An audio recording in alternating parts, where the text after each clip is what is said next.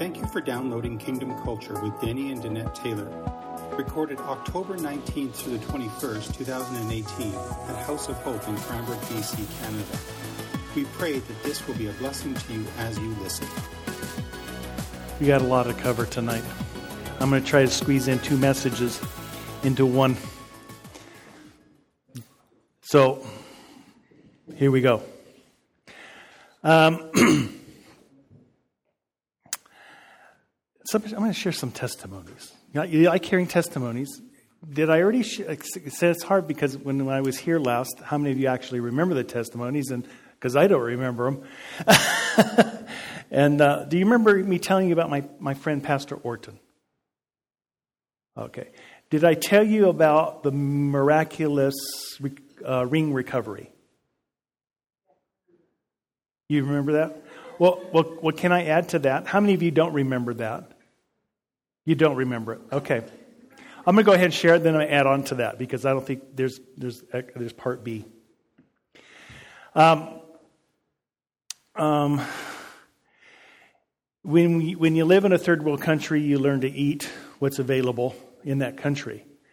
And actually, Zimbabwe is wonderful for its it, it's vegetables. It, it, it, um, it's, you can stick anything in the ground and it's going to grow there. I mean, everything grows there. And so there's an abundance of vegetables. Okay? And so we learn to eat a lot of vegetables.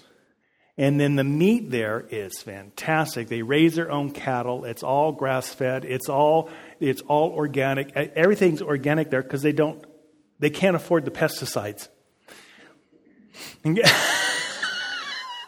which is amazing. Uh, so, so, it's, so consequently, I came home um, from a stay there. We were coming home to see our kids and stuff, and and I had gone down from a 36 inch waist down to a 34 inch waist. Okay, um, I'm back up to 36, so you can stop looking. but uh, but uh, uh, because of my reduced size, I, I was in. I, we went home to my son in in, in Tracy. That's in uh, San Francisco area, and uh, and I'm taking a shower, and my this is my wedding ring. Uh, this is not my original wedding ring. My original wedding ring I grew, outgrew in the first three years of eating her cooking. so. Back when she is good. Yeah. So my original wedding ring became my pinky ring. Okay, that's how much weight I gained. but I was home showering in my son's in my son's shower, and my and my pinky ring, my original wedding ring, fell off and fell to the bottom. And I went, "Oh my gosh! I, I guess I, I lost I lost enough weight that this is really loose. I better put it in my I better put it away so I don't lose it." But where do you put it in the shower? So I stuck it back on my finger. uh, I didn't, and then I didn't think about it again. And uh, and so I'm. We're. It, was a week. We were. How long were there? A few. Yeah, we were there for the funeral. That's right. And so I'm on the plane. Danette dropped me off at the airport. We spent the night at a hotel. I got into the. Got, I was in the airport waiting for my flight, and I happened to look down at my hand, and my ring is gone. And I go, oh, and it's like, this is precious to me. This is, this is what I was married with. And so it was very sentimental to me. And so I, I'm grieving. oh, man. So I'm checking my pockets. Nothing. I, I've checked my bags. Nothing in there. And I, I called Danette and I said, need to check the bed. Maybe it fell off while we were sleeping in the bed. So she, she checked the hotel. She checked the floor. She checked, she went to the car, went through the, everything in the car. It's gone. And so I'm grieving in San Francisco, I'm now grieving. I'm on my way back, and I'm just, oh man, this is, this is so sad. And then I remembered, I were on the phone till praying. I remember the testimony. How many of you heard um, Bobby Conner's testimony of the pocket knife? Yeah. Bob Jones gave him a pocket knife. He loses the pocket knife. He's praying. He's God says, "Why don't you ask for it back?" And he begins saying, "God, I want my, I want my, I want my, um, my knife back." and it drops out of the air onto his bed in front of it. Okay? Amazing. Okay? So I'm going, hey, God, you do not love Bobby Conner more than me.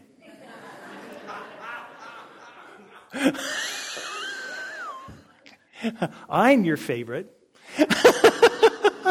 so I would like my ring back.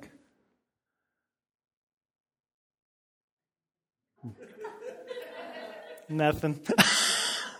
so I'm, I'm now back in Zimbabwe, back in our house.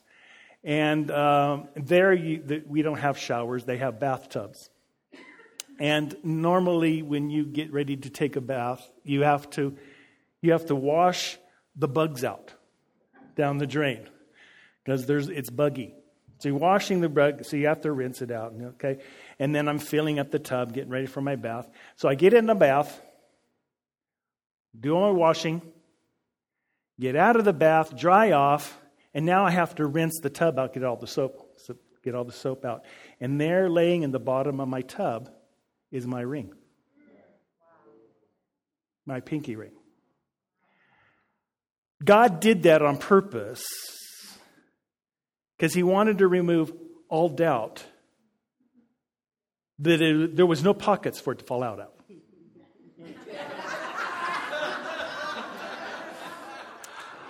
I would have known if it was hiding in any crevices.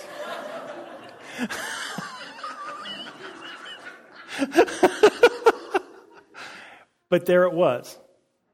So I rejoiced. I got my ring. I sent Danette a message. I even put it on Facebook. I got my ring back, and I'm just celebrated. Now it doesn't. I have to worry about it falling off. But so I, and it became quite the story there. The ring miraculously appeared where it was impossible for to have been there. Okay? Miraculous. So I'm sharing it, and one of the pastors, we were back at home um, not too long ago, and I get a call from one of our pastors' wives, actually the pastors that we were raising up to, to, to take over the School of Transformation. Get a call from her. She says, Would you please pray for my ring? We were out playing with the kids, and I discovered that my ring is gone. And so I would like my ring back. So I said, Sure, I do the same prayer. God, she wants her ring back. We just declare her ring. And then oh, it was several days, five days later, she gives me a call. Guess what? She went out with her kids looking for pollywogs in a pond. And she happens to glance down and see this sparkle, of the light catching something sparkle. And she reaches, she looks over there, she reaches down, and she picks up her wedding ring. Anyway, that's a testimony that God is miraculous and he has favor upon his children that the enemy cannot steal away what he loves to cherish us with. So, if any of you have lost anything, stand up.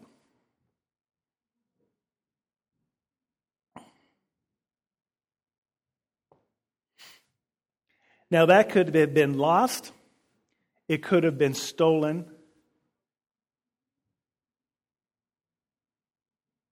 And I want you to just pray this prayer with me. Father God, I thank you that you love me, you value me, and I'm your child.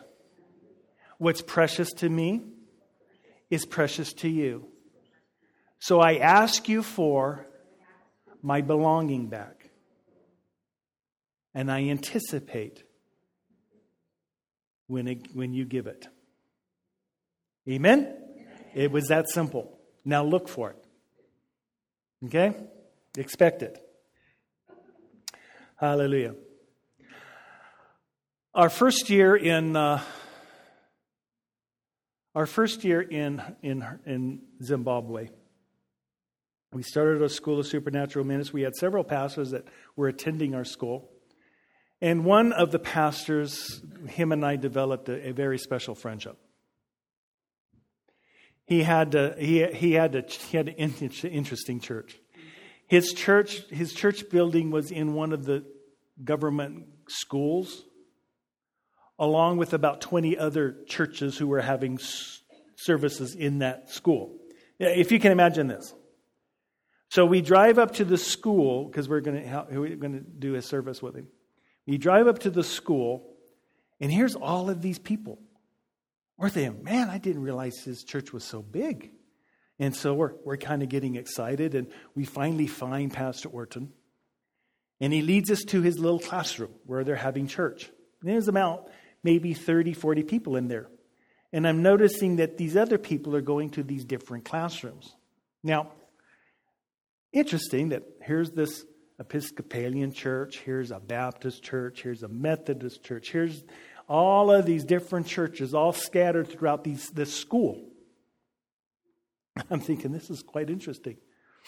But then they all start their music up. Now, their music has to be louder than their neighbor so that they could hear their own music. so if you could, if you could imagine now, the music there is very lively. They love to dance and they get, they get crazy with their dance. I mean, they're shuffling around and they're jumping and, and, and the music is blom, blom, blom, blom, blom, blom. And all you can hear, your eardrums feel like it's just throbbing, throbbing, throbbing, throbbing. But they're having such a good time. Okay? Now, if you don't finish your worship service at the same time the others' worship services stop, then you're having to listen to the preacher over their music, which means now you have to turn it up even louder. so it's just a it's a wild dynamic. Anyway, that's not the that's not the story, but but him and I. Him and I had had a we would try to go to the, the go to his little church as, as often as we could. As challenging as it was, we just loved the people, and we especially loved Orton. Him and his wife. He had he had uh, a 13 year old, a six year old, and a four year old. Right, three or four. Beautiful kids, beautiful kids. And, uh, and I would get, we would, we would do our, uh, out, we would have our school and then we'd plan our outreaches. And we, I, I, I like to go out, out on outreaches with him because he, his church people were out in the bush. And, uh, and it, we'd have to walk because the cars, the roads are just crazy. Um, they, don't, they don't service the roads. Sometimes the, the off road is smoother than the paved road because the paved roads are so full of potholes that it's just it's it's terrible. And so we we go, we would go as far as we could in the car, and then we'd have to get out and we'd have to walk the rest of the way. Now, I, I, the, the people there are so relational, and it's a culture that is so different from ours, that is so different from my from my own. And, and in that relational, it's not, it's not uncommon to see guys walking down the road holding hands or with their arms around one another, and it's not sexual. It's just this I'm, I'm showing you my affection by holding your hand. I'm sure I'm, and so the, that was very common for guys to, ex, to express loving relationship with one another. Okay? And so it wasn't uncommon for for me and him to be walking down the road and he'd come up and he'd grab my hand. And it wasn't one of those kind of holds. It was kind of one, I'm going to blend, I'm going to mix my fingers in with your fingers. Kind of like how I hold my wife's hand. And I'm, and at first I'm kind of going, weird, weird, weird, weird. you know what I mean? so the alarms are going off. Okay, this is good. Yeah. but you know, after a while, it's like there's nothing. It's like, and so here we are walking down there. Now, I, I'm I'm fairly tall, if you haven't noticed, and uh, and I'm I'm really white, and so walk. And Pastor Orton is is the opposite of me. He was kind of short and very dark. Huh? Yeah, he was. Well, your perspective. Okay? And so here we are walking down the road hand in hand. And, and, and, it's, and the people would see this tall white person walking down their road and they're going, What is this? Who is this? Why is he here? And so it, it, when they have those kind of questions, they now their curiosities. So now they're coming out of their house going, what, "What's going on? What do you, what do you, why are you here?" And Pastor Orton said, "Well, we're here to pray for people." And they go, "Oh, I need prayer." And so this little trip that we would plan on going to one of his one of his parishioners uh, we were in the other village because she was sick. We were on our way to her house, but on the way to her house, we would pray for many of the people. A lot of them looking for jobs, a lot of them needing money, a lot, and a lot of them sick, just all of these different things, and just how God began to move in that little community. So when they saw me coming, they would go, Hey, Would you come and pray for my aunt? Would you come and pray for my sister? Uh, now we got, and so every time we would go, there's be more, more and more people to pray for. Loved it. I loved it. Get to that house, finally get to the house, and here's this woman just, she is sick. And she, I, I don't know what was wrong with her because it was hard to understand the language. They speak Shona is it is their is their natural language, and I really it's like, what is wrong? Well, she had had a baby, and she could, and she hadn't stopped bleeding, and so she was to the point where she couldn't even get out of bed to care for her baby. And the, and she'd have the mother would have to come and bring the baby to her to to nurse but she was so depleted of fluids that she wasn't producing enough for her baby. So her baby's dying. She's dying and her baby's dying so wow so we went after it god i want to pull on as much faith as i can and i'm praying for that woman the month later we go to a church and she's there and she's dancing. She's, she's healed. But her baby's still struggling. So the next, I think it was the next, the next day, we went, we took that walk again out to her house to pray for that baby. And here's this limp little baby. I'm, actually, I took some BSSM students with me. We're praying for that baby. And it's just limp. It's just shriveled up to nothing. It's just, and, and it, what's really hard in that culture is that there's a resistance of the mothers to attach to their children for the fear that the, the baby isn't going to make it. Because so many of the babies die. But there's this dynamic because there's this resistance to bond with the baby, and yet at the same time, the baby's needing body, bonding so that it will live. And so there's this dynamic that's just contrary to one another resistance, and then the baby dies. Um, and so. and so we were just holding that baby, just kind of giving it that sense of, you're safe, you're safe. We're praying, we're praying and praying. And then to find out the baby ends up dying, you know?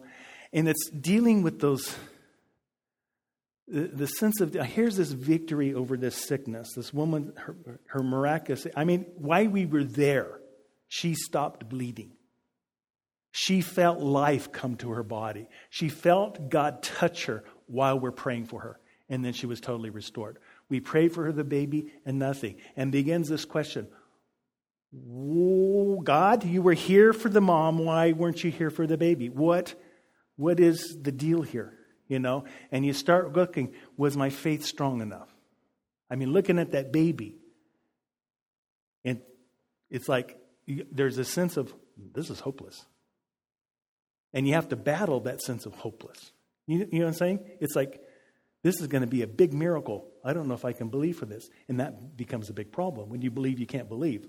You know? You hear what I'm saying?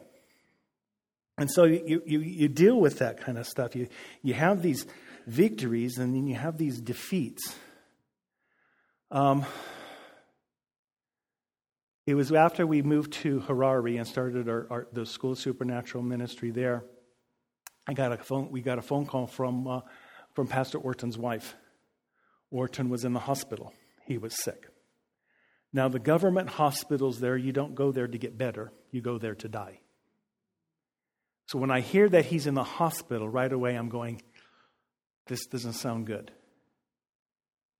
So I'm praying, God, release you. And, and, I'm looking for an opportunity to actually go to the hospital to pray for him. But we were right in the middle of stuff, ministry stuff. So I'm, I'm praying, God, you can touch him. I'm, I'm, praying. I wake up every morning, I'm praying for him. In the evenings, I'm praying. I, every time he comes to my mind, I'm praying for him. I call out there and I can't get anybody because there's, it's just impossible to reach anybody. Um, and so, and then later on, I get the message that he died.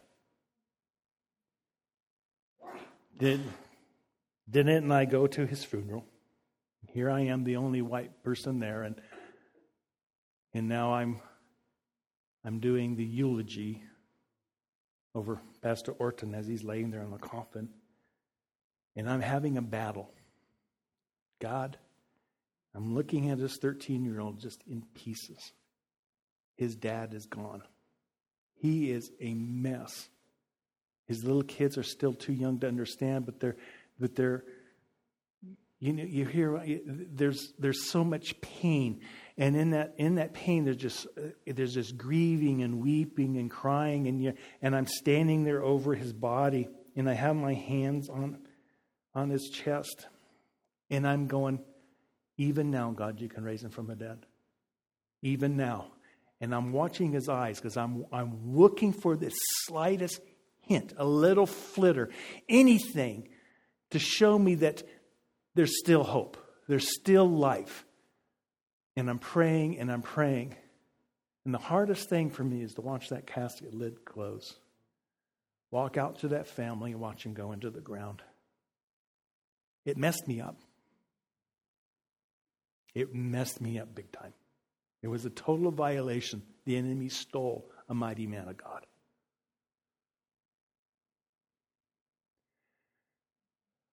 I had a hard time recovering from that.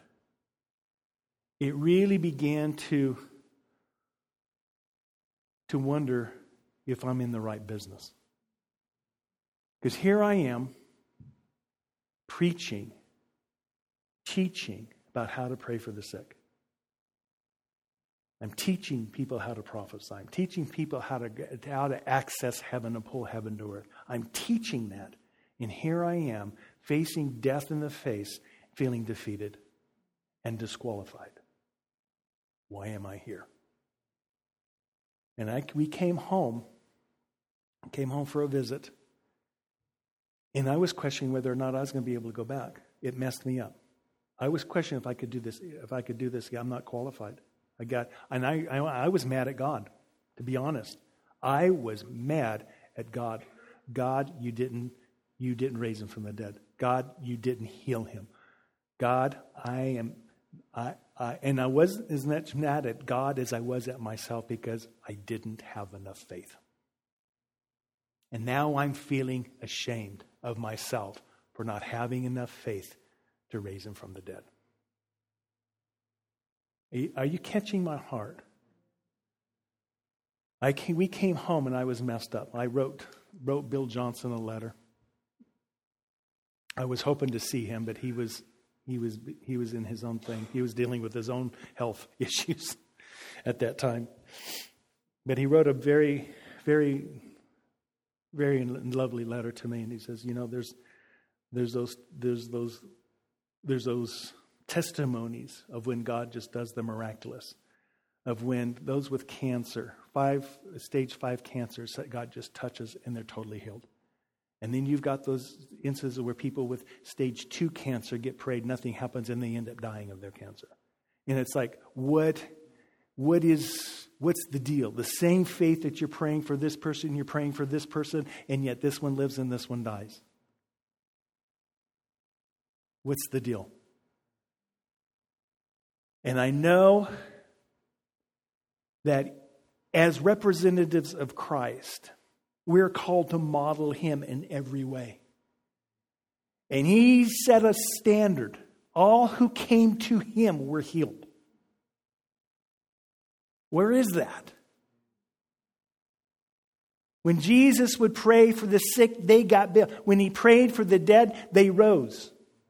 And I'm going, there's the standard, God. Jesus, you set the standard and you said, if greater works than, you, than these shall you do. Where is that, Lord? This is what I was battling with. Okay? I'm, I'm, can I be open and honest with y'all? I, I was desperate. So now I'm, I'm on the internet. Bill's too busy. I need, I need faith. I'm going back to Africa. I want an infusion of faith that will raise the dead. And I'm going to go wherever, it, wherever I need to go to get it. And I'm going to have them put their hands on me and just pour it in. So I'm looking for Bill. He's too busy. He's, he, he can't.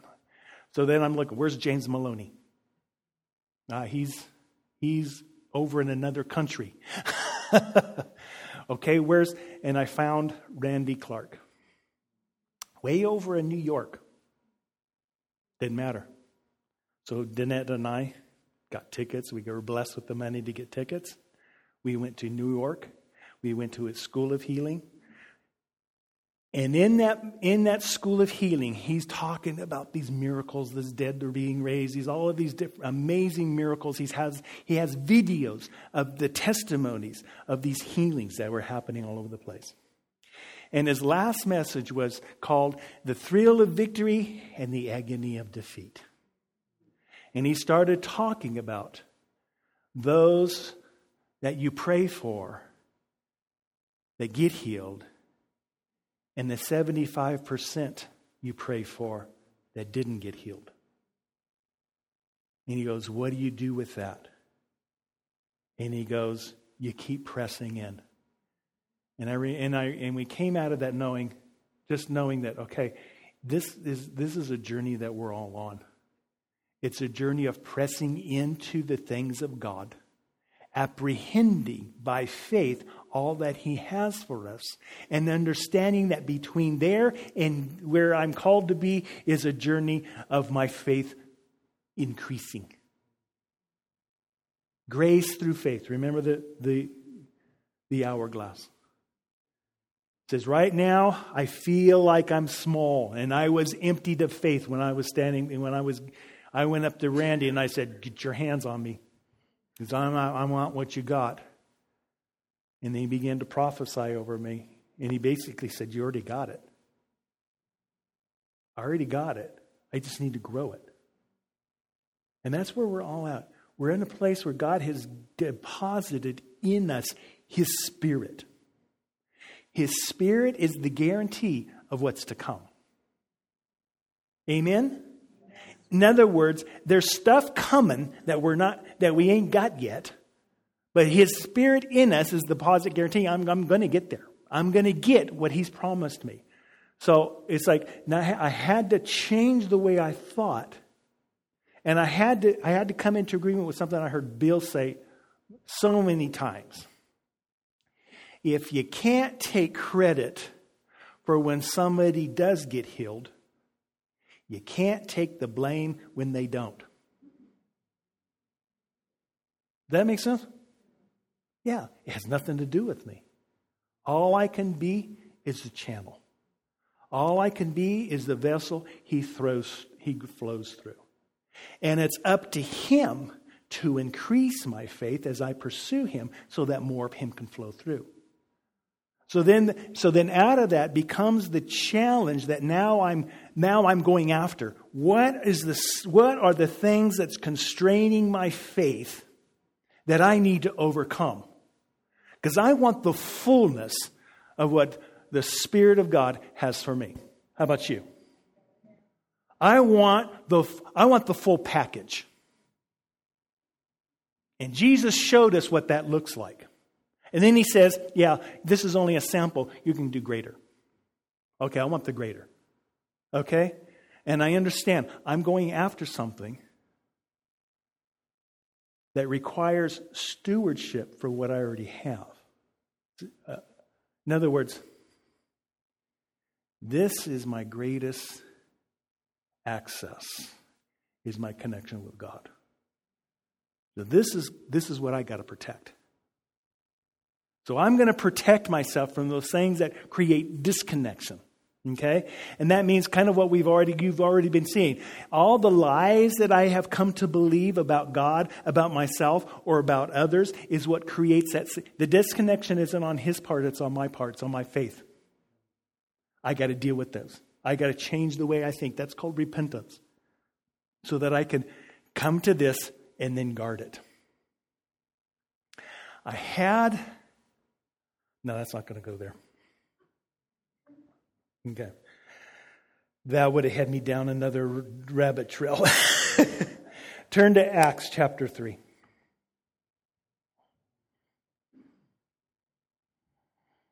Am I talking to the right people? good.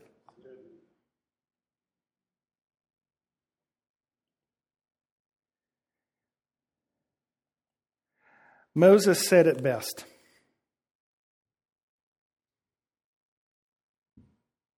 God, show me your glory, that I may know you and that I may know your ways. Moses came to an understanding here in the presence of God, the glory of God, that he only had a measure of, of experience with because God had to put his hand over him as he passed by. He got to see the goodness of God. He got to witness the glory of God in his goodness, right? And in that experience, he says, Show me your glory that I may know you and know your ways. So in that, in that connection, there is a there is a there's a quest. God, I want to know you. I want to know your ways. I want to experience you, and in that experience, to come into that place of connection. Huh. All right. I had a glimpse, a momentary experience of what that was like when God took me into heaven. And I was able to approach Jesus. I wrapped my arms around him. He wrapped his arms around me. And as he's holding me, I mean, I am I'm feeling his love washing over me. I mean, the love that he carries is just amazing. And as he's, his love is washing over, I'm feeling everything in me that disqualified me, qualifies me from his embrace, just wash out of me to the floor. And it's coming out, my eyes is coming out, my snot. And I mean, I'm just a mess as I'm holding him, okay? It's just, he's washing me with his love. And he's holding me so tight. I don't, I, I've shared this before. Haven't I? I haven't, haven't shared my, my encounter.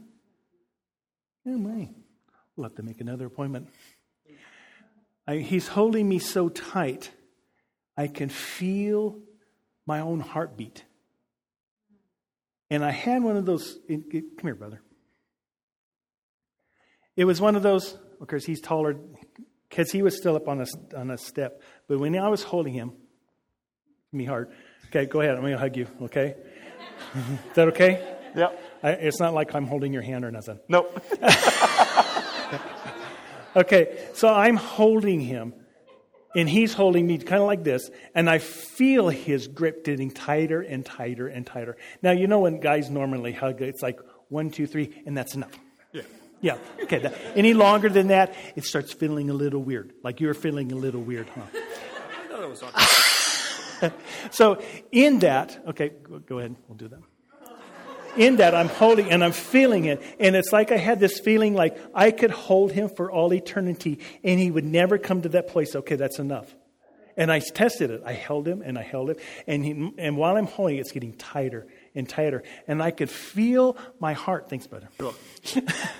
I could feel my own heart beating within me because of my own pulse. And I have my ear right next to his heart, just kind of like he was doing, and I could hear his heart beat. And as I'm hearing his heartbeat, feeling my heartbeat, and they're doing this kind of thing. And as I'm listening, something began to change.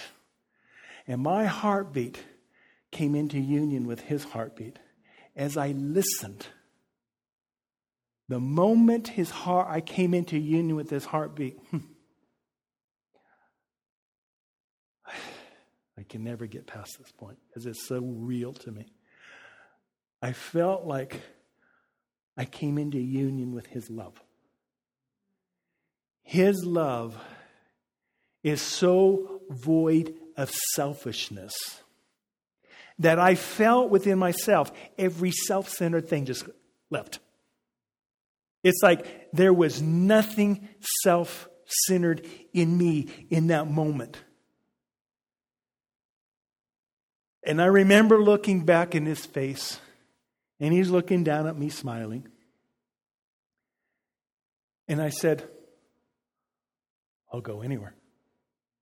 I'll do anything. You just tell me where you want me to do you want me to go. I'll, I'll do it. And I was and I was honest. I mean, I would I would have gone to Siberia. I would have gone to India. I would have gone anywhere he told me to go. And it, it and in that place, in that Forgive me. In that place of his love, this was this total abandonment, total surrender. And I understood his love for the moment that our hearts were actually beating as one. I understood, Father, make them one, even as we are one. Make them so overcome with your love that they will be devoted with the rest of their lives to give to you their love. And I got, I'm going to give them my love. And I came to that place of surrender. I said, God, I'll do anything, go anywhere. He just got this big old grin on his face. And he said these words, and I'm thinking, this is it. The rest of my life is going to be set in the line with what he has to tell me. I'm going now it's like this is my this is my vision, this is my mission and, and nothing's going to get me off this track now. I'm sold out. And he gets his grin and he says these words that are so profound. He simply says, just walk by faith. I know that sounds simple, but when he said faith, there was so much freedom that flushed through. The word faith carried such weight.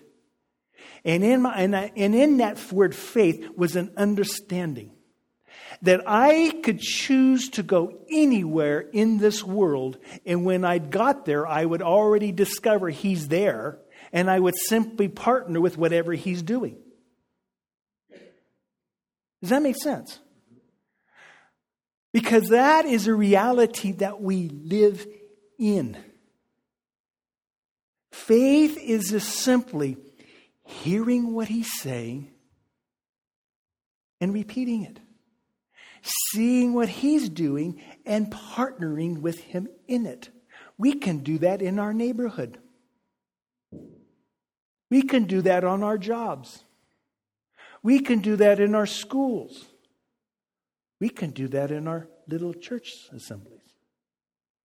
Do you hear what I'm saying? Because the, the, the plan of God for your life isn't so defined in what you're going to accomplish. It's whatever you decide to accomplish, He wants to partner with you in it. He wants you to know Him so that when He speaks, you respond. This is the life of Christ. It just makes any sense. This is way off. See, I knew I was going to chase that rabbit around. Acts, Acts chapter 3. I'm going to get to my message. This is what we're wanting to deposit a release of faith. And I want this to be the faith that you take out of this. God, I'm after you. Because the reality is, we all live in the embrace of his presence. You don't need, I had that supernatural encounter, but that supernatural encounter is a, is a revelation of what we have in reality. We all have access to the throne of God. We all have the ability to go to Papa God, climb into his lap, put our ear to his heart, and say, God, what do you have to say about me? Who do you say I am? And then listen to his response. See the grit on his face. Amen? I wish I had more to go into that, but I don't. Ephesians chapter 3, 18 through 21 says this. Oh, did I say Ephesians? I'm sorry. Acts. Acts chapter 3. See, I'm already jumping to the next topic. Acts chapter 3, verse 18.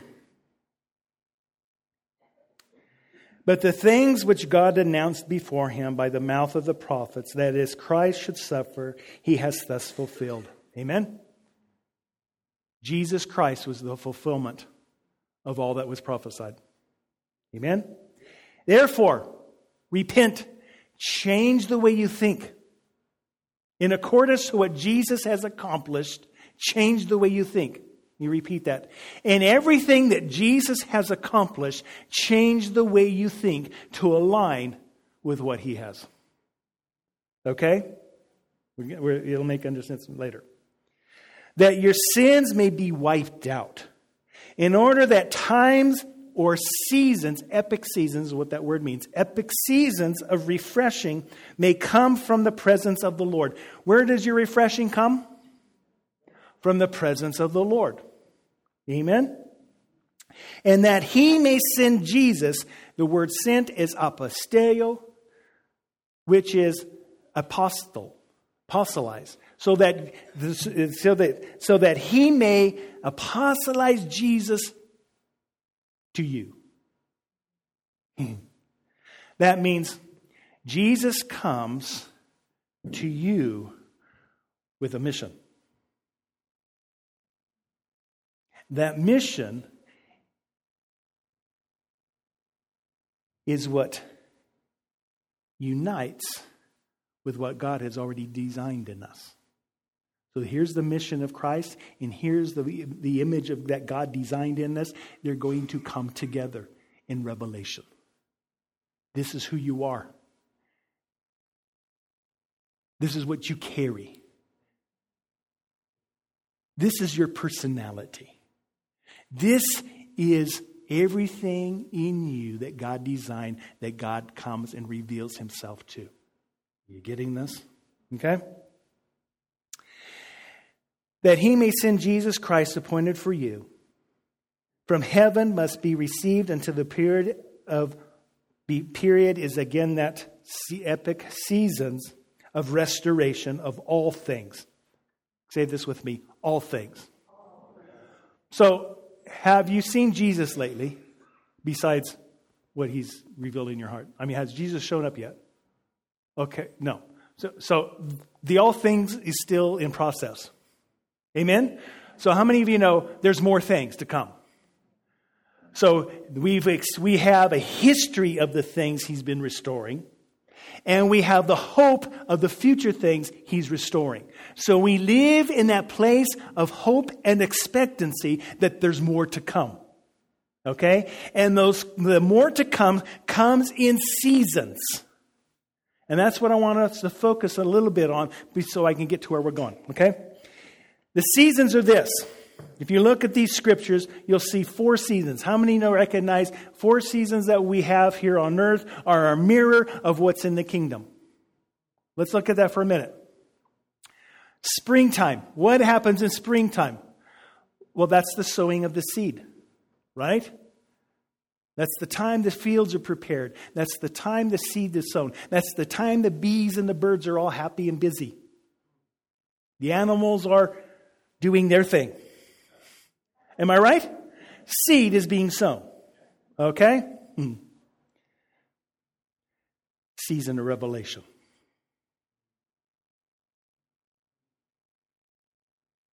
Amen. Where God is revealing Himself.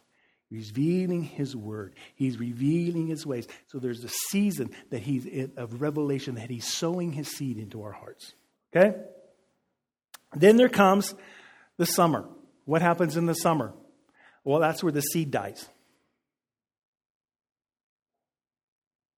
Hmm. The heat, the summer. The summer is the time when the seed begins to grow. And the condition of the soil determines its health. You know the parable of the sower, right? What happens? The seed grows if, if birds come and steal it. So, in the season of the summer is the season of war, where we are protecting the seed from the enemy. It's a season of, of watching, guarding, because the enemy wants to come and sow tares into where we have planted. He wants to sow his lies. And so this is the season of war, or we call the season of reformation, the reforming. What we receive in Revelation now has to be reformed in the way we think. The season of repentance, changing the way we think. Is this making sense? We good so far? What's the next one? Fall. What's fall? Well, that's the season of harvest, right? The season of the restoration of all things. In other words, what was planted, endured, and then produced a crop. The res- that was the restoration. Okay? Get it so far? And then we have the fourth season, which is The winter season, winter season is just a time of rest. Everything goes to sleep, everything rests. Does that make sense? It's also the time that the roots are now being strengthened. It's the time the roots are growing. Okay? In that season of rest, there's growth, there's inner growth. Okay? This is the season of renewal. Four seasons of the kingdom are revelation, reformation, restoration, and renewal. I wish I had time to go through all of the scriptures that kind of support those four seasons. Okay? But that's not where I'm going.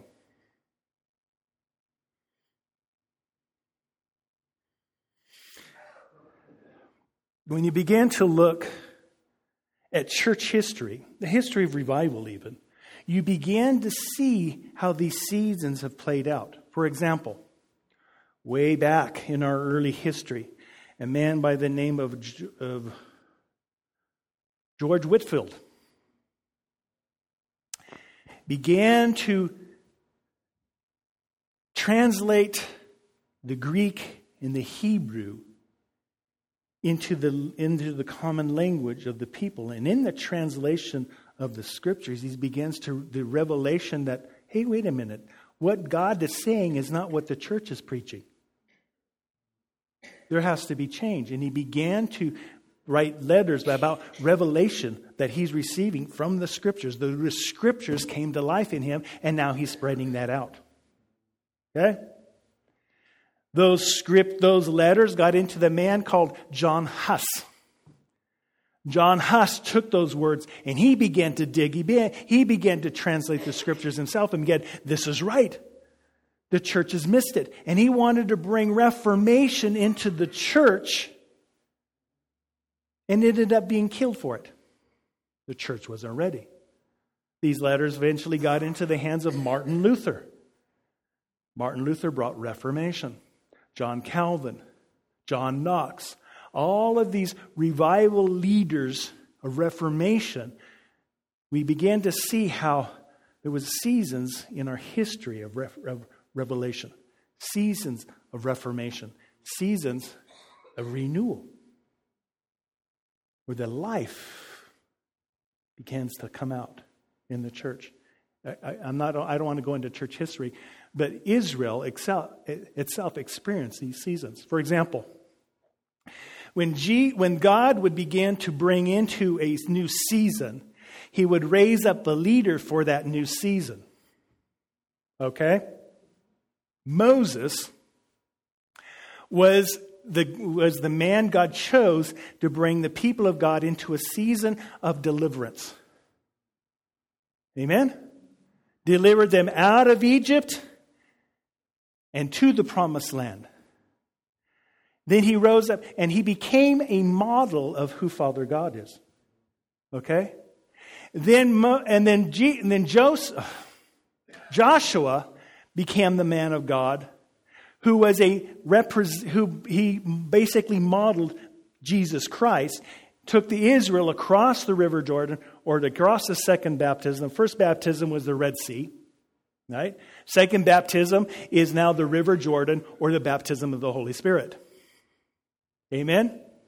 Brings him into that, and he became the, the season of conquering. Okay? We go through the judges, we go through the victor, uh, Joshua, if I can get this right. Joshua then leads all of Israel into conquering, wiping out the, the people of of Canaan, Canaanites. Okay? Now, no, I'm not going to go there. Okay? So how's Joshua? Now, David later comes along after the period of where the Israelites failed time after time after time after time again of eliminating the land of the enemies. God says you have to get rid of them. You have to wipe them out. You have to drive them out. Otherwise, they will comp- you will compromise yourself with them and end up falling into their evil practices. Idolatry. Okay? He warned them this is what would happen. It's amazing. Uh, no, I'm not going to go there. I keep wanting to go because I'm, I'm doing a study in, in, in brain science. And I, I, love, I love science and how the brain works with the soul and the spirit and how they, how they work together. Anyway, there's a thing called epigenetics. How many have heard of epigenetics? Just a couple of people. Epigenetics is basically the study how, how our DNA suffers deterioration under the influence of fear, shame, guilt, all of these different influences begins to deteriorate the genetic of, of our genetics. They also discovered that when a person comes out of fear and into hope, joy, peace, their genetics begin to heal themselves. It's amazing. It then begins to answer the question God, why did you have to wipe these people out? Well, their genetics had becoming so corrupted that if they continued to propagate, we would have been we would be facing an inferior humanity. Does that make sense? So God, in protecting humanity, commissioned the Israelites, you need to wipe these people out because they will infect the seed you carry. Got it? I didn't want to go there. I knew that was going to mess people up. Everybody's going, not getting it.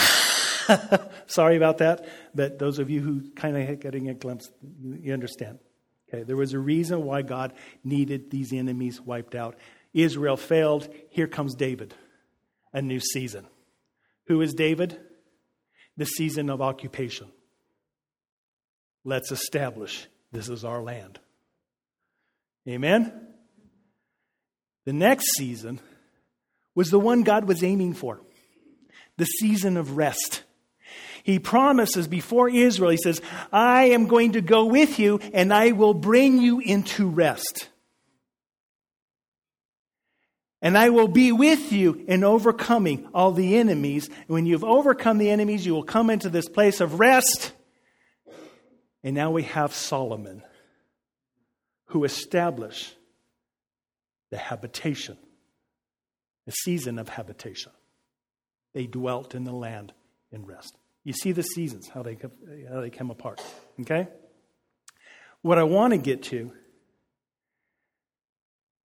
let's go to it. I'll just go real quick. I'm going to skip, skip, skip, skip. Ooh, that's going, but skip. Skip. Okay. Deuteronomy chapter 7.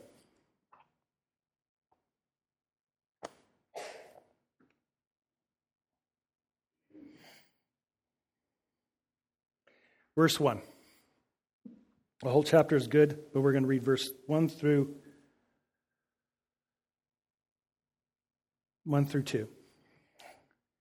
When the Lord your God shall bring you into, your, into the land where you are entering to possess it, and shall clear away many nations before you the Hittites, the Girgashites, the Amorites, the Canaanites, the Perizzites, the Hivites, and the Jebusites, seven nations greater and stronger than you. And when the Lord your God shall deliver them before you, and you shall defeat them, and then you shall utterly destroy them, you shall make no covenant with them, nor show them any favor at all. Okay? Here's what God says go in and wipe these people out. Okay, now, the amazing thing about this is while this is uh, the story in itself is it carries a message it's a, the Old Testament is a mirror of the New Testament. Okay? In other words, what is your promised land? Of the way you think, of the way you feel, and what motivates you. It's your soul. That's your promised land. Okay? And it looks like this. Every one of these enemies is a picture of the demonic forces that are in this world. Okay? before we hit them. Let's go back. Um, 1 Corinthians chapter 2 Corinthians chapter 10, 3, 3 through 6 says this. Although we walk in the flesh, we do not war according to the flesh. For the weapons of our warfare are not of the flesh. They are divinely powerful for destruction of fortresses or strongholds. We are destroying speculations, fantasies, what we've the lies that we've come to believe. Every lofty thing that's raised up against the knowledge of God. And we are taking every thought captive to the obedience of Christ. And we are ready to punish all disobedience whenever your obedience is, is, is complete. Let me read it from the Passion. I love the Passion. How many of you like the Passion? Amen. Your spiritual weapons are not energized by your wait a minute, start over. Your our spiritual weapons are energized by divine power to effectively dismantle the defenses that people hide behind. What are the defenses we hide behind? What are the ways we protect ourselves when we're feeling pain? To keep ourselves from feeling pain. Are you getting this? He's given us weapons. The weapons He's given us, demolish those, tear down those defense mechanisms. Ooh, that good? We can demolish every deceptive fantasy that opposes God and break through every arrogant attitude that is raised up in defiance of the true knowledge of God. We capture like prisoners of war every thought and every and ins, insist that it bow in obedience to the anointed one. Since we are armed with such dynamic weaponry, we stand ready to punish every trace of rebellion. Where's that at? My heart, in the way I think. As soon as, our, as you choose complete obedience. Did you get that? Because it comes to this place I'm going to choose. I'm going to choose to take those thoughts captive. I'm going to choose to arrest my self defenses. Come tomorrow, and you're going to you'll find out what that looks like. Okay. So these weapons of our warfare are divinely empowered to overcome an enemy and the weapons he has against us. What are the weapons of the enemy? Number one, John 10 10. The enemy's objective is to steal, kill, and destroy. That's his goal. He doesn't just want you defeated, he wants you dead. He's not going to give up until you are useless to God. Okay? So, what does that steal? Steal means to prevent us from attaining the promised inheritance. Now, those things that God said, here is yours as your inheritance. Yeah, the enemy wants to steal those. He wants to steal your hope. He wants to steal your joy. He wants to steal your peace. He wants to steal your confidence. He wants to steal everything that God says this is who you are, your sense of identity. Yeah, he wants to steal that and give you a counterfeit identity. If he can get us to believe in a counterfeit identity, that's things that we believe we are, that God said, like Danette was saying, who told you that lie? Who told you that? Amen? Kill, to bring us into a state of lifelessness. We're just kind of surviving. We're just kind of just existing. We're going from paycheck to paycheck. We're going from day to day. We're just going to make it to retirement. In retirement, it's all about, I'm just going to make it out of the hospital. you know? And it's, and it's just, we, we, we can come to this place of uh, life is all just about existence.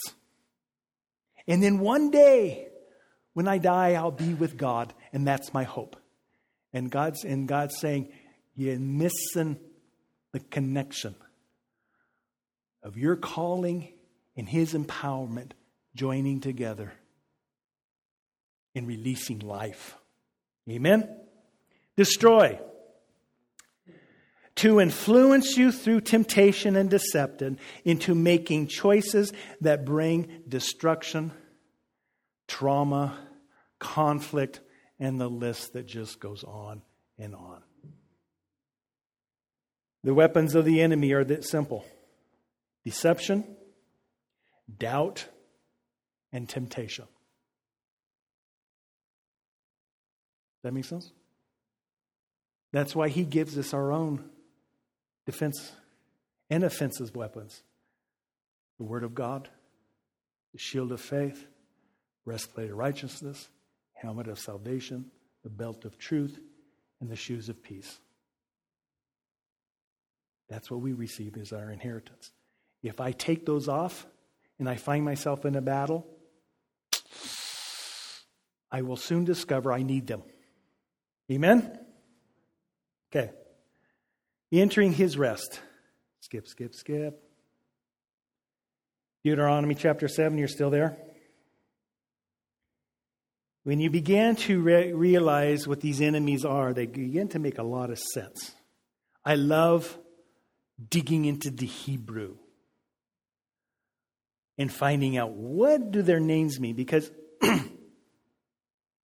names were significant in the scriptures. Did you know that? It wasn't, it wasn't your mom and dad just to make up, stick syllables together and come up with a weird name for you. You know, God has a name for you, and it's already recorded. When you stand in the presence of God as an overcomer, you're going to get a white stone with your identity inscribed upon it. He's going to hand it to you, and that identity was inscribed way before creation. Way back when he knew who you were, he's going to hand it to you and say, See, I knew who you were all along.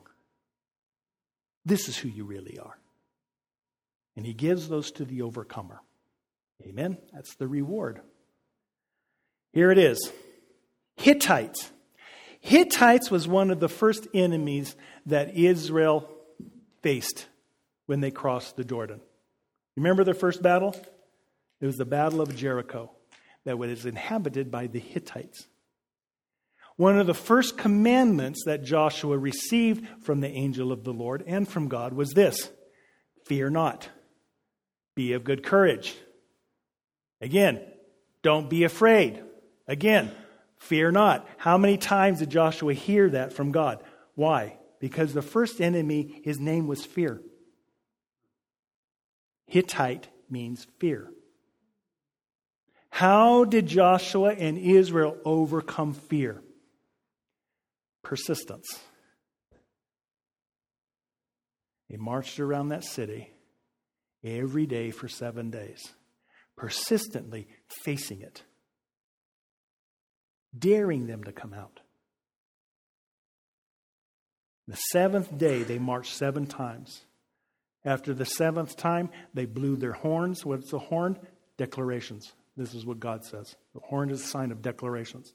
What they do, shout praises. God is the good. God is God. God is Almighty. Begin to shout. And when they began to make declarations and shout, the walls came down. And they went and defeated fear. Fear. Fear was one of my big ones. At the age of seven, I received Jesus as my Lord. At the age of 12, I went forward and dedicated my life to the ministry. The problem was, I was terrified to get in front of anybody. So terrified that if my if my high if I had to test an oral exam at school, I was sick that day. College, if I found out that there was an oral report required, I would drop the course and go do something else.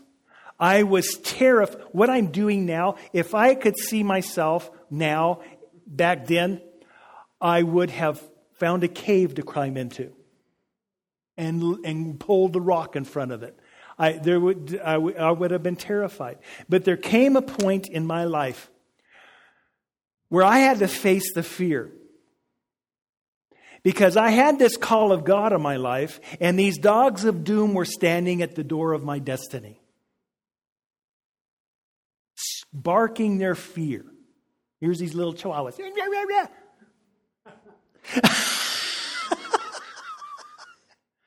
and I wouldn't go past it. And I had to come to that place where God, I, I had to deal with God. And God gave me his, his, his, his victory over fear. Fear not. I had to make a choice. Fear not. Fear not is a choice. You understand that? Joshua had to make a choice in order to face this enemy that was in front of them. Their first one, he, they were bigger than they were. Huh. Fear always looks bigger. What you're afraid of always looks impossible to overcome. You hearing me? And I had to come to that place, God. I don't do fear. I don't do fear. I don't do fear. And I began to arrest every time I would feel that fear, I would go, Where does that come from? And behind every fear, I found a lie a lie about my identity, a lie about what I carry, a lie about my abilities. And I, had, and I began to renounce those lies to the point where I was looking for opportunities to punch fear. So my wife and I joined a salesman class that required every week to get up and sell something. Every week I had to prepare to remember that? And I went through agony. But I was determined I don't do fear. And every week I would punch that thing and I'd punch that thing. Then I began to speak more publicly. Then I, and I tell you what, the first time I ever spoke, I, I thought I was going to wet myself. I, am serious. I, I, I, was trembling. My, I, I, my knees were doing this, okay? Back then they had baggy pants, so I didn't notice, but but I was, I, I, I rem- and then stuttering, and then, I, oh, it's horrible. But I did it. In the next, in the next opportunity, every opportunity I had, I was jumping on it. Okay? To the point where, for example, my son and family and I are in amusement park.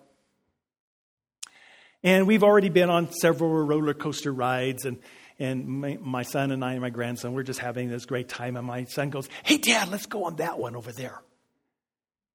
And I walk over there.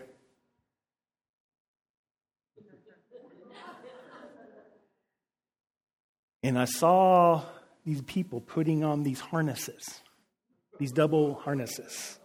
And they'd fasten this belt around and they'd latch that cable onto their back and it would pull them six stories up.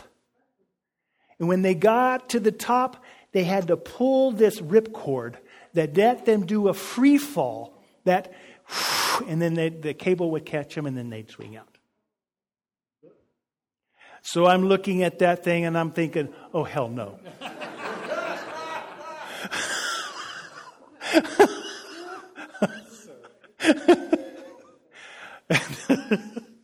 and I feel this because I gave the Holy Spirit permission. Every time I would be dealing with fear, I gave him permission to convict me.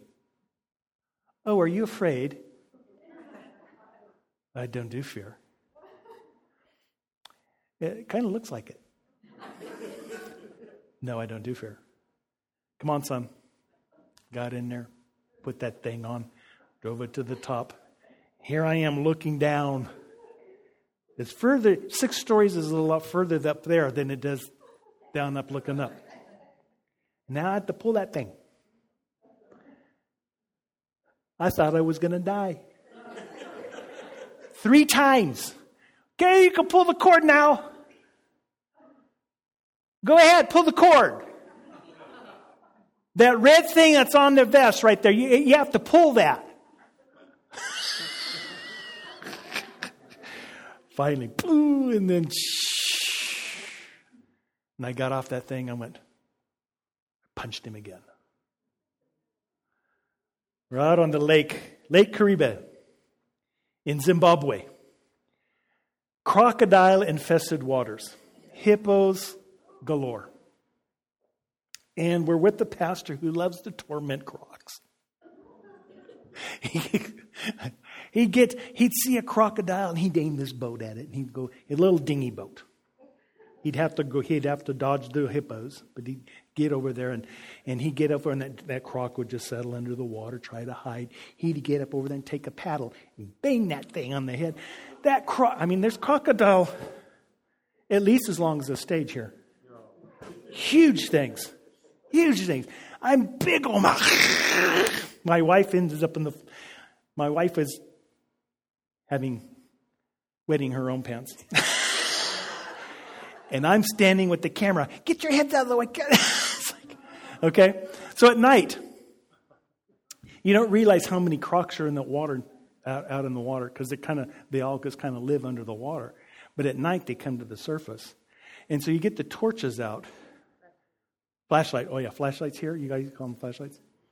And bright lights, and you can see all these little red eyes all over that lake. And you're going, oh my gosh. And he goes, come on, Denny. we get into the boat. And we get a bunch of us in the boat. And he's, he's got, oh, there's a pair of eyes over there. He aims the boat gets up, he shuts the motor off because he doesn't want to scare him. He's got that up. And he climbs in front of that boat and he goes and grabs up this crocodile. Not this big. And that thing is just twisting. His mouth is wide open. He's going, I got one. Yeah, yeah, yeah. He put it down. Next guy's turn. Here we go. Okay, Denny, your turn. I'm going. I'm going. oh, God. I don't do fear. I don't do fear. I feel this tap. Conscience. Holy Spirit. Uh, you have permission to do wisdom. Thank you, Holy Spirit.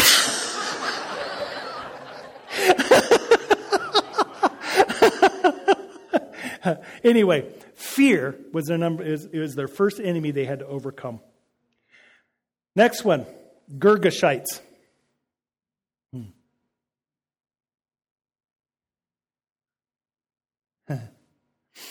Girgash, I wish I could go in. When you began to, to do, I don't have time to go into it, but every one of these enemies has a history with it. Okay, for example, Girgashites, is it the Girg? No, that's the Hittites. Girgashites were, were dwellers in, they had adobe houses. You know what adobe is? Clay houses. So they were, they, were, they were simple villagers. They lived in clay houses. But they worshiped an idol called Baal, and his mother was Asherah. Okay? Baal was a god of the nations. Asherah was his mother, um, which is, I don't want to get into that.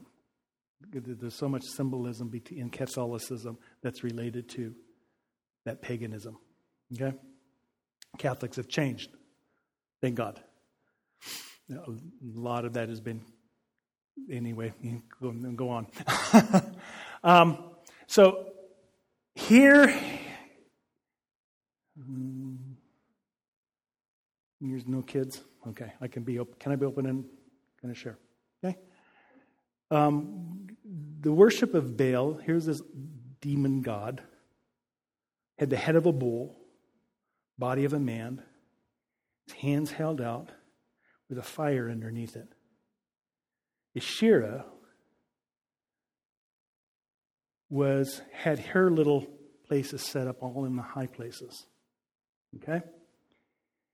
And in front of that idol they would hire male and female prostitutes to conduct sexual acts of immorality in front of that demon god as worship.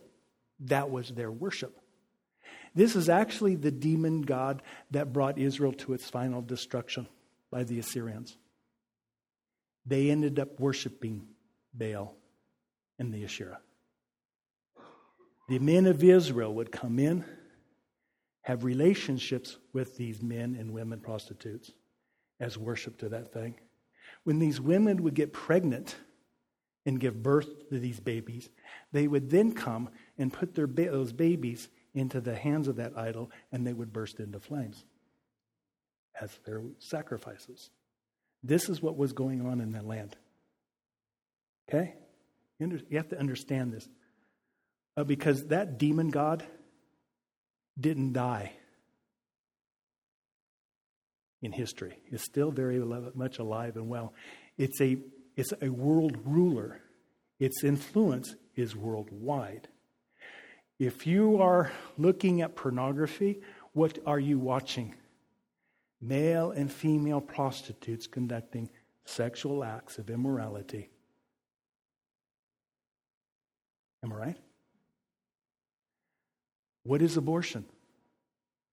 Babies being sacrificed that were conceived in lust. Girgashites, its name means lust.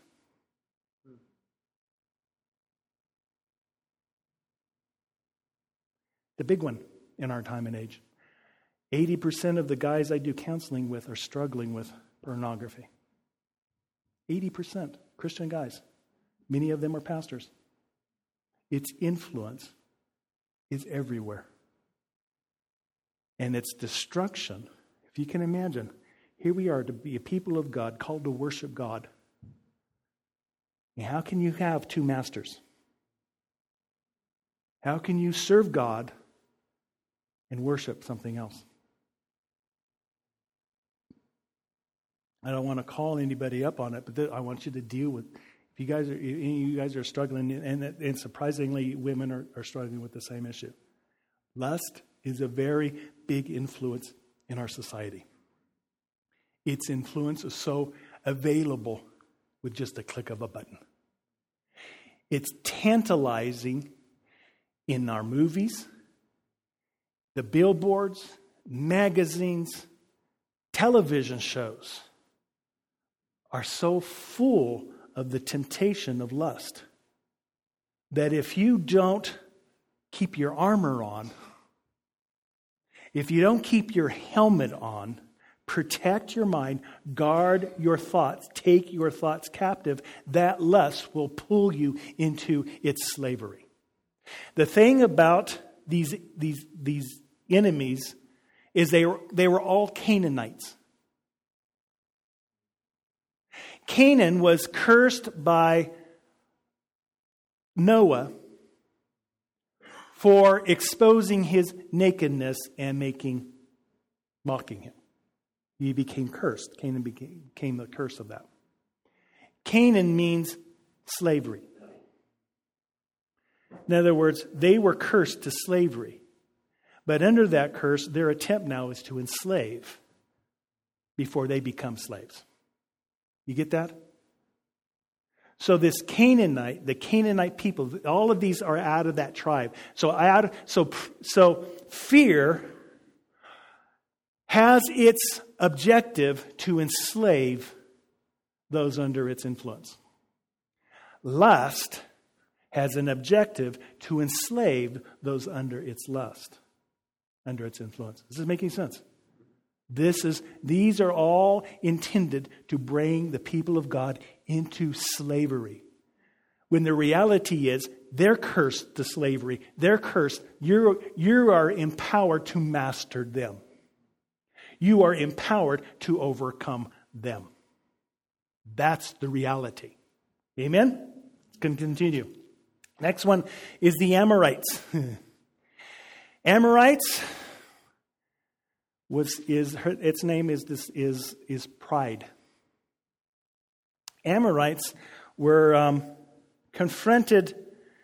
Um, they actually took possession of of Jerusalem. Where is it? Okay, I'm just going to go see if I can go find it here. Judges chapter 10 talks about Israel's battle with the Amorites. And they sent out kings, five kings, to do war against the Girgashites. We'll get to them later. The Girgashites who had made a treaty with, with the Israelites So they were afraid of the Israelites, but they thought they could take out the Girgashites. So they attacked the city. But Israel, because of the covenant they made with the Girgashites, they came to defend them and to overcome. They ended up overcoming the nation of the Amorites. Pride. Okay? What's amazing is you begin to look at the names of these kings and begin to see the influence of pride. Look, look watch this for a minute. One of the king, his name was Adoni Zedek means Lord of Justice. Basically, it's this I'm right and you're wrong. You don't agree with me? Off with your head. Okay? That's their justice. It's based upon agreement. Okay? The next one, his, his name was hmm, Hoham. Hoham was woe. In other words, grief. It basically looks like this Woe to you if you don't agree with me. Shame on you if you don't agree with me. Is this now sounding a little bit more like where the pride is behind that? Okay? It's amazing what this is. Okay. Piram.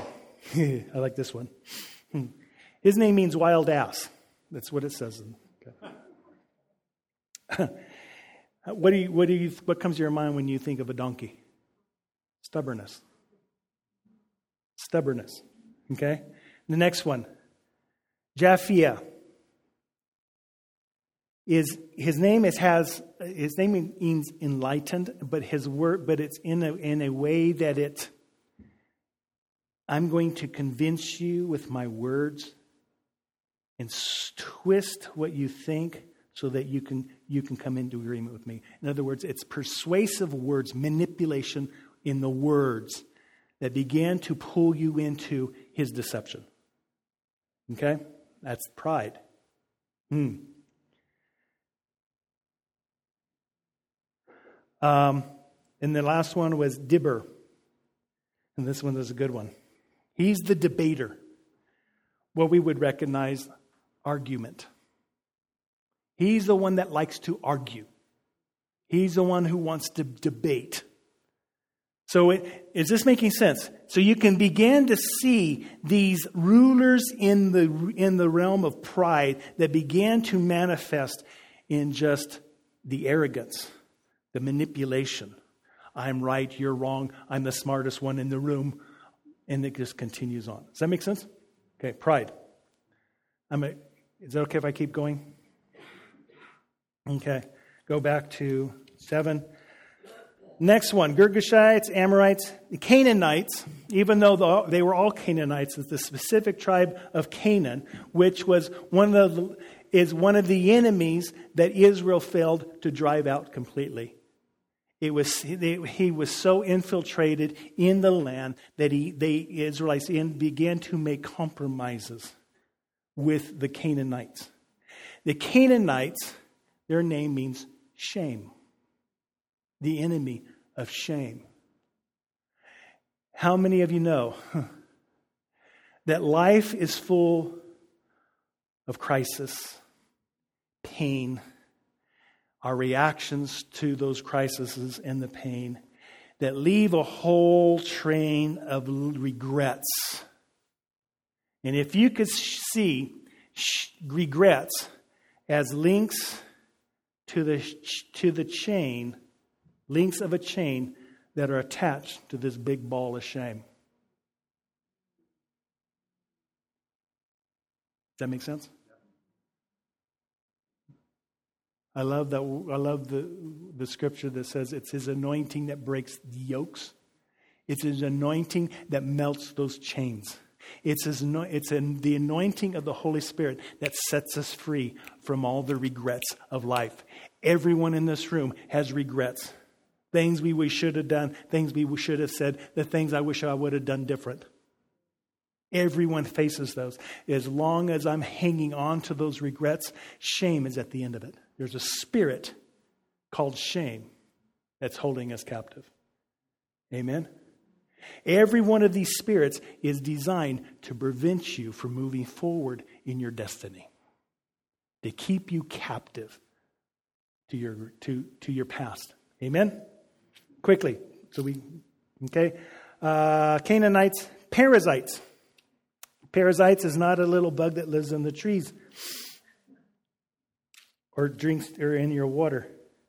I found those in Zimbabwe. Not nice. Perizzites.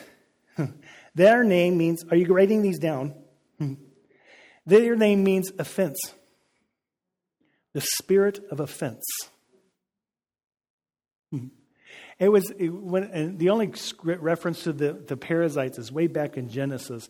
Remember the story of uh, where the, the, the men, uh, the herdsmen of Lot and the herdsmen of, of, uh, of Abraham are having, having problems over this well. They're fighting. They're fighting over this well. And then, and then in the middle of all that fighting, it throws in the scripture, and there were Perizzites in the land. That makes sense? One little, one little scratch, and his name means offense. How many of you know? there are always opportunities in the relationships of our, of our spouses when we think differently, we make choices differently. And in those choices we make are have the potential of creating conflict. In every relationship that you develop, you will eventually find conflict. Why? Because we're all different. We all think different. We make different choices. We all have different personalities. We all have different gifts. And every one of those things create a potential for conflict. It's what we do with that conflict that then begins the issue because if I yield to the conflict and come into a place of offense, I agree with the spirit behind that thing that now manifests in unforgiveness. We're going to jump on this one tomorrow. Okay? You have to see offense as a spirit. It's the one that wants to twist your words it's the one that partners with the spirit called Leviathan that takes your words and twists it. So, what your partner or what your friend is hearing is not what you're saying, and they're interpreting totally wrong, and now they're offended. Amen? Perizzites. Hivites. Hivites, the literal name means wicked, but how it manifested is in the tribe of the Girgashites. Girgashites were a Hivite people. Hmm. How did the, how did, what did they do? They came in to manipulate, to deceive, to come into a contract or a covenant based upon deception. Basically, it was the use of witchcraft. Okay? Witchcraft has, a, has its manifestations on all different ways, all the way to black magic, all the way down to even Christianity manipulation. Where we began to influence others to, to, our, to what we want through manipulation, and that's called an enemy. Does that make sense? That's called wickedness. My intention is for me, not for you. God says that's wickedness. Amen? Last one Jebusites. Jebusites, I wish I could go into the story of Jebusites, but because um, we're out of time.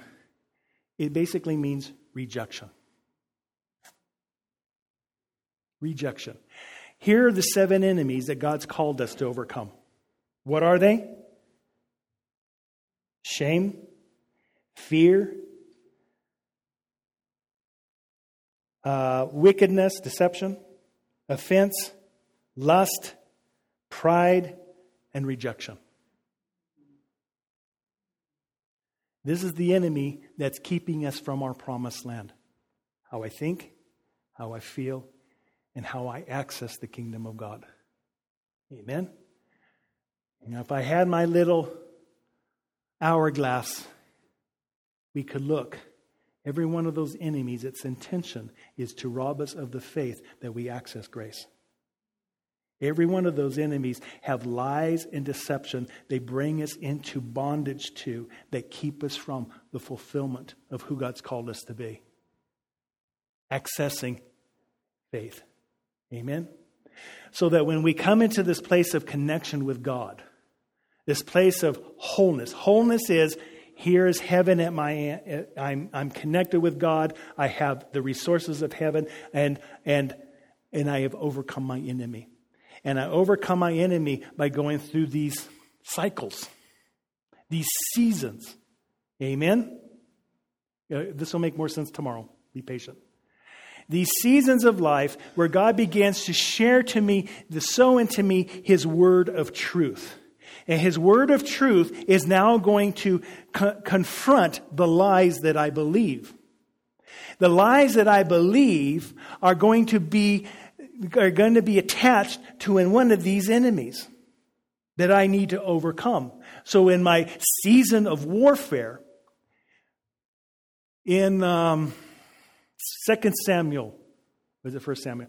David, 2 Samuel, David is David decides he's going to send out Joab and the armies to the battlefield, and he's going to stay at home. It says it was, this, it was early spring or late spring, the season of war. In other words, the season was coming into summer, the season of war. And David decided, yeah, my, my, my, my army can take care of this. I'm going to stay at home. And what happens to David? In the season of war, he's out on his roof, and there's Bathsheba bathing out in the open David's heart is tempted by lust. David then yields to the lust, impregnates her, and now he's got another mess to clean up. So now comes murder.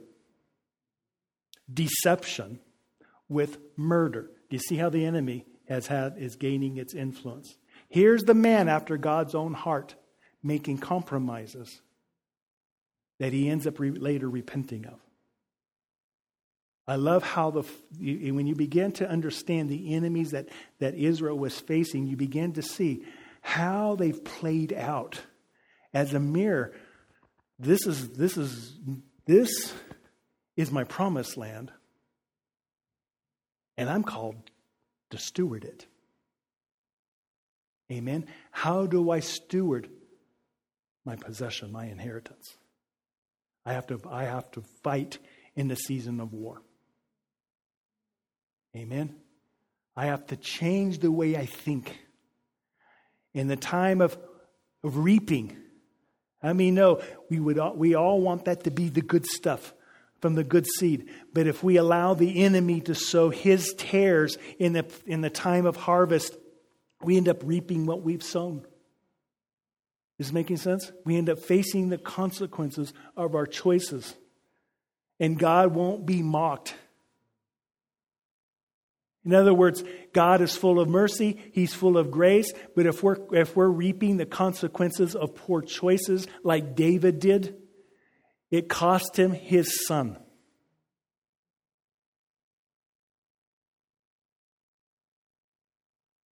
There are consequences to the choices, and you can't deny those. So, a lot of times when we're facing the heartaches of our choices, we can't come into agreement with shame. What does David do? He prayed, he interceded, he grieved. And when the baby died, he washed his face, changed his clothes, and went on about his life with a heart change. That's how he overcame shame. Amen? A lot of, we'll, we'll really get into a lot of this tomorrow morning. I, I wanted us to really, ca- uh, to really apprehend the challenge that we all face. Because the reality is, we're in a war. We're in a war with the enemy that wants to kill us, destroy us, and steal everything we have. We, we are the biggest threat to our enemy. Why does he, why does he work so hard to, to, to conquer us? because we're a big threat to his kingdom.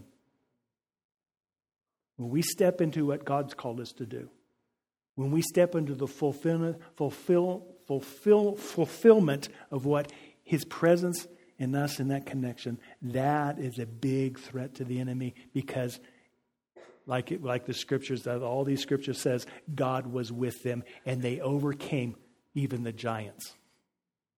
Those things that seem too big for you to conquer. Those things that are just, I can't, I can't. God says, that's why I'm with you. That's why I promised I would go with you. Because in reality, yeah, you can't. Except God. Amen? Let's stand. Was this good for anybody? Is this helpful? I know this was a lot of lot of Bible and a lot of a lot of teaching actually, and sometimes it can get kind of dry. But I, I wanted. I, is this good for you? Okay.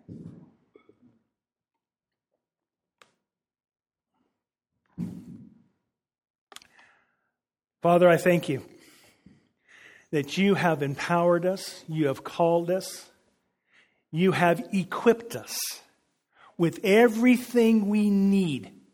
When Jesus says it is finished, that's because he conquered the he conquered every enemy upon that cross. He bore our shame. He overcame fear. He refused to be offended.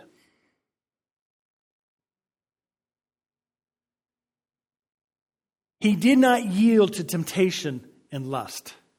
He experienced every temptation that we had, and yet he did not sin.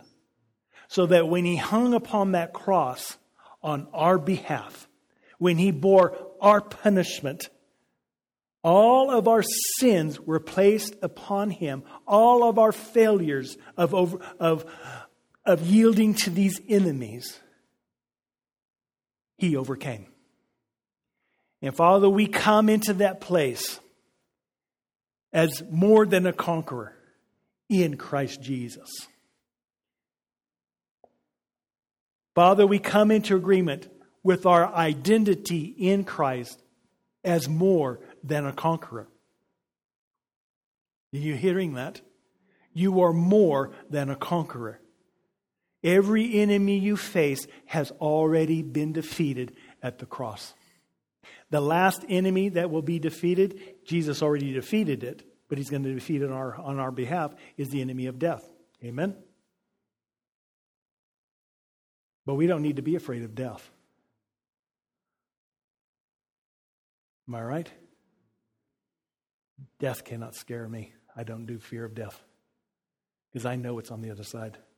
I've seen him face to face, and I can't wait to get there. I've walked through heaven. I know what it's like. And I promise you, you're going to love it. You know what my scripture was, that little piece of paper I got? Huh. Romans 8 28 through 39. You're more than a conqueror. It, told, it, it confirmed the message that I had for tonight. Pretty awesome, isn't it? How did all of those little papers? This is the one I grabbed, and I saw that. I go, "Thank you, Jesus." I'm because I, was kind of battling with what I was going to teach. You're more than a conqueror. There is nothing that the enemy can throw at you that God hasn't already equipped you to overcome him. Amen. Amen. Thank you, Jesus. Thank you, Jesus. Hallelujah. Come up, Deb, Danette, Jeff. Where's Brian? Okay, I'll try to get him tomorrow. It's time. Okay. I want. There was a couple of guys that I wanted to prophesy over. You. What's your name? Yeah. Rush. What is it? Rush. Rush. Russ. I saw God handing you a scepter. And it's like, I'm entrusting you with authority, but in that authority is like there's there's wisdom. It's like the authority to judge between what's right and what's wrong, and you being able to discern this is what you need to do. In the face of choices, here's what you need to do. And I see God imparting to you this scepter of wisdom, imparting you the gift of wisdom, the spirit of wisdom to understand, to discern, and direct. Okay? Amen?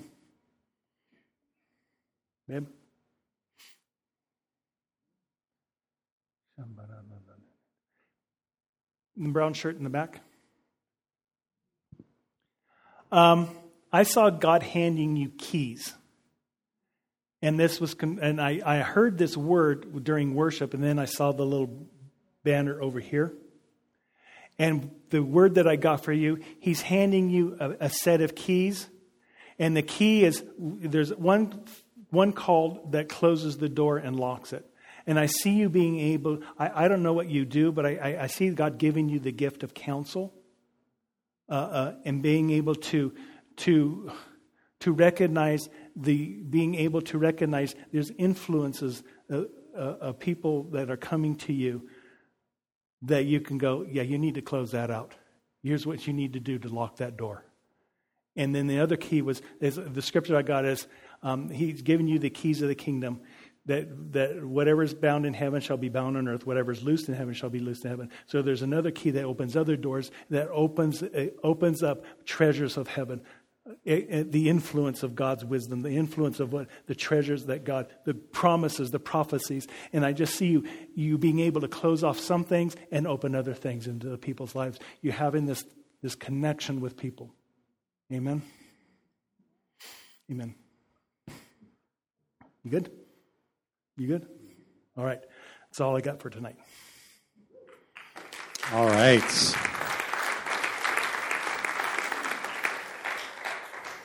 So we've had a lot go on today, and what I wanted to do is typically what we do is a fire tunnel and stuff, but I just